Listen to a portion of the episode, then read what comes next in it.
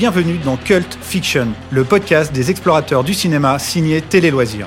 Grand classique oublié, série B décomplexée, plaisir coupable, film passé totalement inaperçu, Cult Fiction est là pour vous faire découvrir tous les vendredis ces merveilles merveilleuses dénichées sur les plateformes SVOD telles que Canal+, Netflix, Amazon Prime ou OCS. Mon acolyte, le voici, ce psychopathe misanthrope en mal d'amour, prêt à tout pour devenir célèbre. Marc Carlin, salut Marc. Ah, salut Yann, euh, ce n'est- alors pas- je suis pas du tout d'accord avec ce portrait par contre. Ah, moi je trouve que ça va très très bien. Aujourd'hui dans Cult Fiction, Armageddon, thriller 70s made in France sorti au cinéma le 16 mars 1977 et disponible actuellement sur Canal+. Bon, je suis venu te dire au revoir. Tu pars? Oui, c'est la chance de ma vie, je la laisserai pas passer. Tu ne voudras plus me les voir alors. Je t'écrirai. Qu'est-ce que tu vas faire À partir de demain, achète les journaux, on parlera de moi. Enfin Alors Marc, Armageddon, ça raconte quoi Alors Armageddon, c'est l'histoire d'un astéroïde qui se dirige vers la Terre à la vitesse de 35 km. Ah non, Euh, non pardon, c'est pas le même film. Non, là on suit euh, Louis Carrier, un homme solitaire qui décide de faire parler de lui euh, et de se venger de la société, qu'il rend responsable de ses malheurs. Il annonce qu'il projette de faire exploser une bombe lors d'une émission télévisée. L'inspecteur en charge de l'enquête fait appel à un psychanalyste réputé pour traquer Louis Carrier. Armageddon, la colère de Dieu. Les châtiments, des jugements derniers. Qu'est-ce que tu lis? C'est formidable. Une belle histoire. La guerre d'Armageddon. La bataille des justes contre les démons. Et les démons sont chassés. Armageddon, la colère de Dieu, le châtiment. Alors Marc, le film est réalisé par Alain Gessua. Mais qui est donc Alain Gessua Alain Gessua, c'est un réalisateur euh, à part euh, dans le spectre du cinéma français. On va resituer un petit peu. Donc, il a débuté comme euh, stagiaire sur Casque d'or, le classique de Jacques Becker. Et ensuite, il a fait ses armes comme assistant sur des films de Yves Allégret et de Max Ophuls. En 64, il a tourné son premier long métrage, La vie à l'envers, avec Charles Denner et Jean-Yann. Dans son premier rôle au cinéma. Voilà, et Jean-Yann qu'on va retrouver dans Armageddon. Et c'est déjà un portrait de solitaire euh, qui euh, ne se conforme pas euh, à la société euh, telle qu'elle euh, telle qu'elle est bâtie. Alain Gessois, ce qui le caractérise, je dirais que c'est un côté à la fois réaliste et en même temps à la lisière du fantastique. Il a réalisé 10 films. Euh, Neuf films en fait. 9 films en 40 ans. Et c'est un cinéaste vraiment particulier.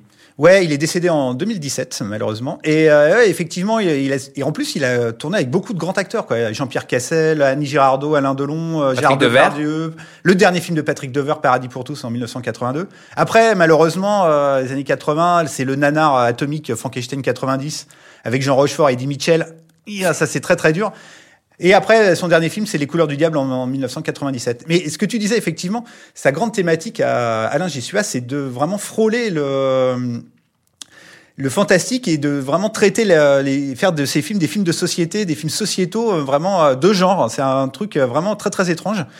Et donc pour ce film, euh, pour euh, Armageddon, il s'est quelque part basé euh, avec Alain Delon qui produit le film sur Peur sur la ville, le film d'Henri Verneuil sorti en 75 avec Bébel, déjà sur un tueur psychopathe qui rêve de grandeur et qui manipule un peu les médias. Et comme Delon et Bébel à l'époque, c'était vraiment une espèce de baston. Il se tirait la bourre, ouais. ah ouais, c'était une dire. espèce de ouais, concours de beats géants, de savoir c'était qui qui avait euh, les plus gros flingues. Euh, et donc voilà, Armageddon est né comme ça quelque part, et- mais en même temps avec un côté bah, vraiment beaucoup plus sociétal et beaucoup plus profond que euh, Peur sur la vie, qui était un pur film d'exploitation. Et d'ailleurs, euh, les deux films n'ont pas la même euh, trajectoire. Enfin, Armageddon, aujourd'hui, on vous en parle parce que c'est un peu une curiosité, c'est un film intéressant, mais c'est un film qui est un petit peu tombé dans l'oubli quand même, par Ouais. rapport à Peur sur la ville. Ouais, complètement, et c'est c'est un peu dommage, mais bon après c'est vraiment l'image de la carrière d'Alain Gessua qui était vraiment euh, espèce de petit artisan des années 70 et avec cette thématique là ouais de espèce de, de fou qui rêve de grandeur et qui attaque le- un peu le monde de la télé moi ça m'a fait penser aussi à un film euh, vraiment des années 80 complètement taré qui s'appelle Kamikaze une production écrite par Luc Besson et réalisé par Didier Grousset c'est son seul film et après euh, le monsieur il fait du plus belle la vie c'est assez euh, c'est bien aussi, Yann. voilà. Et, euh, et voilà. Et donc le truc qui est fort, effectivement, c'est qu'on frise tout le temps le fantastique avec euh, Armageddon. C'est que c'est un film euh, vraiment a une paranoïa permanente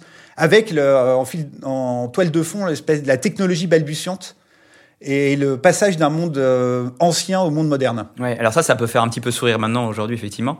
Mais, euh, mais euh, effectivement, il y a toute cette prise en compte de la technologie qui est assez intéressante. Euh, je trouve qu'au début du film, il y a presque un côté taxi driver, tu trouves pas? Ouais, ouais, Avec le personnage de Jean-Yann, déjà, il essaie de commettre un meurtre euh, sur un, le Premier ministre. ouais. Euh, donc, effectivement, un peu comme le personnage de Robert De Niro dans le film de Scorsese. Et puis, il a un côté comme ça, le l'homme moyen euh, qui... qui tout d'un coup pète un câble, quoi. En gros, c'est ça. Hein. Et, et là-dessus, c'est assez intéressant. Ouais, et en, et en même temps, en fait, il y a aussi un espèce de côté documentaire euh, sur le Paris de cette époque-là, parce qu'en fait, il y a un moment où il va dans le centre de Paris, il va au Halles, et c'est en pleine construction de, du Forum des Halles, et donc c'est le fameux trou des Halles, et donc tu as l'impression que c'est comme une porte de l'enfer, c'est un gouffre infernal, et avec un côté zone de guerre, donc c'est vraiment, il y a un côté complètement dingue, et derrière aussi, effectivement, ce que tu disais tout à l'heure aussi une espèce de dénonciation euh, de la, la, la, de la médiatisation et de la télé euh, ultra abrutissante avec le final dans une émission euh, complètement débile pré Hanouna et en même temps et c'est marrant parce que ça ça m'a fait penser à Jacques Martin. Ouais qui est l'ancien acolyte de Jean-Yann et qui était déjà à l'époque un, vraiment une star de la télé. Donc je sais pas si c'est pas aussi une petite pique. Euh, ah, tu crois? Petite revanche parce qu'ils sont, je crois qu'à la fin ils étaient vraiment plus trop euh, copains. Mais effectivement, comme tu disais, on est 15 ans avant la télé-réalité, enfin avant, l'arrivée de la télé-réalité en France. Et pour l'anecdote, euh, dans le film, euh, on parlera du casting un peu plus tard, mais je voulais juste dire ça maintenant. Euh, dans le film, il y a Michel Creton qui a un petit rôle. Il y a Michel Creton, c'est un acteur qu'on a vu notamment dans Les Bronzés Ouais. ensuite. Et 15 ans plus tard, il animera une émission qui s'appelle La Nuit des héros sur France 2, une émission de télé-réalité, une des premières en France avec euh, Perdu de vue et Témoin numéro 1, etc. Donc euh, il y a un parallèle assez amusant. Ici la voix d'Armageddon. Vous commencez à me connaître. Si je prenais Mike Jagger pour cible, je soulagerais des millions d'individus. Ce n'est pas ce que je recherche. Quand vous saurez ce que fera Armageddon, seul, tout seul, vous aurez peur. Mais il sera trop tard. Salut. Alors l'autre truc qui est vraiment euh, très fort dans le côté euh, vraiment cinéma de genre et cinéma fantastique, c'est aussi les meurtres ritualisés. On n'est pas loin du giallo. Il y a vraiment Ouais. il y a une mise à mort. euh, Je crois que c'est euh, à Amsterdam de deux euh, prostituées en Par électrocution. Par électrocution, bah, Mm. c'est absolument sidérant. euh, comme film et aussi t'as aussi t'as vraiment le, le côté fou du personnage qui hurle c'est moi que le monde a oublié ça vraiment euh, vraiment c'est un film vraiment vraiment très très étrange et c'est à l'image d'une scène cinématographique française dans les années 70 où le genre était roi quelque part où il y a vraiment une pléthore de réalisateurs vraiment qui sont encore connus maintenant comme Jean-Pierre Mocky qui avait réalisé lui plutôt des polars comme Solo, l'Ibis rouge, l'Albatros, Yves Boisset aussi euh, avec Cran d'arrêt, espèce de giallo bizarre début des années 70 ou Dupont-la-Joie que tout le monde connaît, Folle tuer ou le juge Fayard. Et avec des réalisateurs un, peu moins connus comme Serge Leroy et son génial La Traque, un film absolument fabuleux. Joël Seria, le monsieur des galettes de Pont-Aven, qui a fait un film qui s'appelle Mais ne nous délivrez pas du mal en 1971, espèce de film fantastique débile avec euh, deux meufs euh, qui, qui deviennent euh, qui se mettent à déifier Satan. Enfin bon, c'est n'importe quoi. Et aussi, bah évidemment, Jean Rollin, Oui. l'immense Jean Rollin, un peu le nanardesque Le Jean roi du Rollin. cinéma bis français. Et Claude Mulot, qui avait réalisé la, la Rose écorchée en 1970 avec une toute jeune Annie Dupéret. Et pour revenir à euh, effectivement, le film est à la fois une critique de la société du spectacle, de la mise en scène, euh, la mise en scène de soi d'ailleurs, euh, largement avant les réseaux sociaux. Hein. Euh, mais c'est aussi, je trouve, le reflet de son époque, c'est-à-dire qu'on baigne dans une espèce d'ambiance comme ça de grand banditisme euh, très années 70, quoi. Tu Ouais. vois, très gang des postiches, ce genre de choses. Et d'ailleurs, le personnage de Jean-Yann envoie des photos de lui avec Ouais, des- toujours maquillé, déguisé, pour Voilà. pas qu'on le reconnaisse et tout. ouais. C'est ça. Donc là, on a vraiment cette ambiance des années 70, quoi. Ouais, et, et donc, et, mais le problème un peu de ce film et de tous ces films dont on a que j'ai cités là tout à l'heure, bah, c'est qu'il a il manquait, il y a toujours manqué quelque chose. Les films étaient passionnants, les scénarios étaient vraiment souvent assez incroyables, les acteurs fabuleux, mais il manquait quelque part, euh, il a manqué le John Carpenter ou le George Romero, ou le Toby Hooper euh, français. Ouais, ouais, ouais. quoi. Formellement, il y a toujours manqué quelque chose. Bah c'est ça, dans le film, effectivement, euh, on sent qu'Alain Gessois, c'est pas un styliste, c'est pas un formaliste, et donc le film est un peu sec, le film est un peu âpre, euh, les transitions, des fois, sont un peu brutales, euh, la dernière scène est assez belle, effectivement, et, et assez travaillée, mais on sent que ça pourrait être encore mieux, quoi. Enfin, avec un, effectivement, comme tu dis, avec un Carpenter, avec un De Palma, euh, ça aurait été vraiment lyrique et baroque, et là, ça manque un petit peu de ça. Ouais, c'est euh, c'est vraiment la malédiction de tous ces cinéastes. Hein. C'est souvent bah, des bons cinéastes, voire des grands cinéastes, mais à chaque fois, quelque part, t'as l'impression que le spectateur doit aller chercher les films plus que le, se les prendre vraiment dans la tête et de, de- de vraiment décider que ce sont des chefs-d'œuvre. Qu'est-ce que tu en penses? C'est un type malin, sûr de lui. D'autant plus agressif qu'il est malheureux. Tu le crois dangereux? Ce qui m'inquiète, c'est sa soif de publicité. Il est prêt à faire n'importe quoi pour qu'on parle de lui. Et le choix de son nom dans la Bible, Armageddon?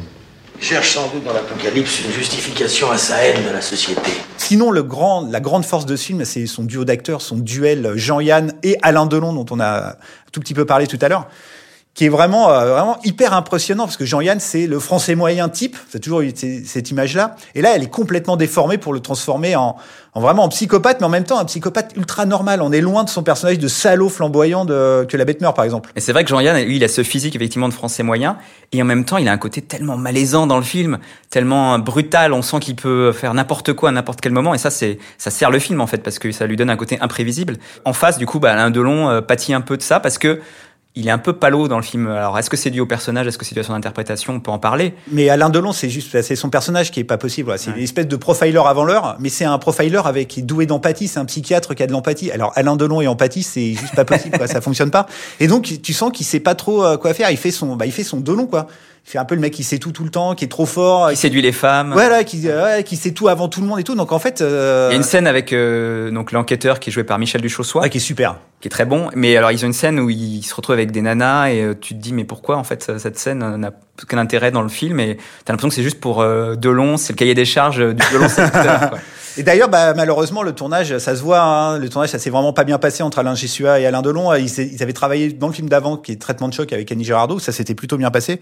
Mais là, vraiment, euh, ça passait pas du tout. Et euh, bah, dans les bonus DVD du, euh, du film, euh, Gessua raconte que ouais, bah, Alain Delon, il voulait, il en faisait qu'à sa tête et euh, ça. il a, il a pas du tout donné l'ampleur du personnage euh, qu'il pouvait, euh, bah, parce que bah, c'est malheureux. Mais Delon, ouais, il était dans un tel ego trip à cette époque-là, c'était juste pas possible, quoi. Il dit même qu'il ne suivait carrément pas les instructions du réalisateur, Ouais. en fait, quoi. Il en faisait vraiment à sa tête, comme tu dis. Et il semblerait qu'Alain Delon voulait que son personnage reste euh, finalement le héros positif du récit, euh, d'où l'impression qu'il manque effectivement de profondeur, de complexité.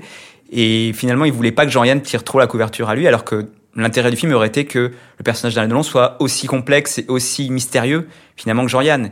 Et celui de Delon est assez simple à comprendre et on, voilà, il a pas beaucoup, il est pas très torturé comme personnage. Ah ouais, complètement. Puis surtout, en plus, euh, finalement, euh, il est interchangeable. On le voit quasiment pas, en fait. Vraiment, le mec qui explose tout, c'est Jean-Yann, euh, avec sa diatribe, à la- une diatribe à la fin, qui est à la fois terrifiante et pathétique. Enfin bon, c'est, euh, Oui. c'est un film, euh, c'est un film d'une modernité incroyable, complètement oublié, et c'est, euh, enfin voilà, c'est un super film, quoi. Ouais, c'est vraiment une curiosité. Il faut se faire un petit peu effectivement au rythme du film qui est un peu particulier. Puisqu'on parlait du casting, euh, il y a un caméo assez amusant de Michel Cotta, grande journaliste politique euh, qui interviewe Alain Delon dans une scène du film. Et autre curiosité, c'est la musique euh, qui est signée euh, par Astor Piazzolla, qui est un grand compositeur argentin, qui est, qui est l'un des noms les plus populaires du tango. Et du coup, il donne une musique euh, comme ça assez décalée par rapport à ce qu'on voit à l'image. Donc, moi, je trouve que ça fonctionne bien. Mais au début, c'est un peu surprenant en fait. hein. Le tango sur le Paris des années 70 avec Jean-Yann, c'est pas forcément un mariage qui, qui paraît évident comme ça, mais je trouve que ça fonctionne bien. Pour résumer tout ce qu'on vient de dire avec un talent proprement paranoïaque, je dois dire, Armageddon, c'est un thriller typiquement 70s en avant sur son temps, un film à la frontière du fantastique, un voyage fascinant dans un Paris disparu, une prestation fabuleuse de Jean-Yann. Sur le plan sexuel, il faut toujours se montrer prudent quant aux hypothèses. Mais l'individu dont nous parlons a peu de chances de mener une vie sexuelle normale. Il est probablement incapable d'avoir des rapports normaux avec qui que ce soit, homme ou femme. T'as entendu ce que ces salauds ont dit Ce qu'ils osent raconter sur moi S'ils nous ridiculisent, tout notre plan s'effondre. Faut que je frappe un grand coup et tout de suite. Voilà, voilà, il est temps pour nous de reprendre notre quête, telle des chevaliers des temps modernes à la recherche du Graal cinématographique. En espérant vous avoir convaincu de découvrir Armageddon disponible sur Canal+. On se retrouve la semaine prochaine pour parler d'un film complètement différent. Salut Marc Salut Yann, salut tout le monde et bonjour chez vous. Vous pouvez retrouver Cult Fiction sur YouTube et sur les plateformes Deezer, Spotify, Pipa, Podcast Addict et Apple.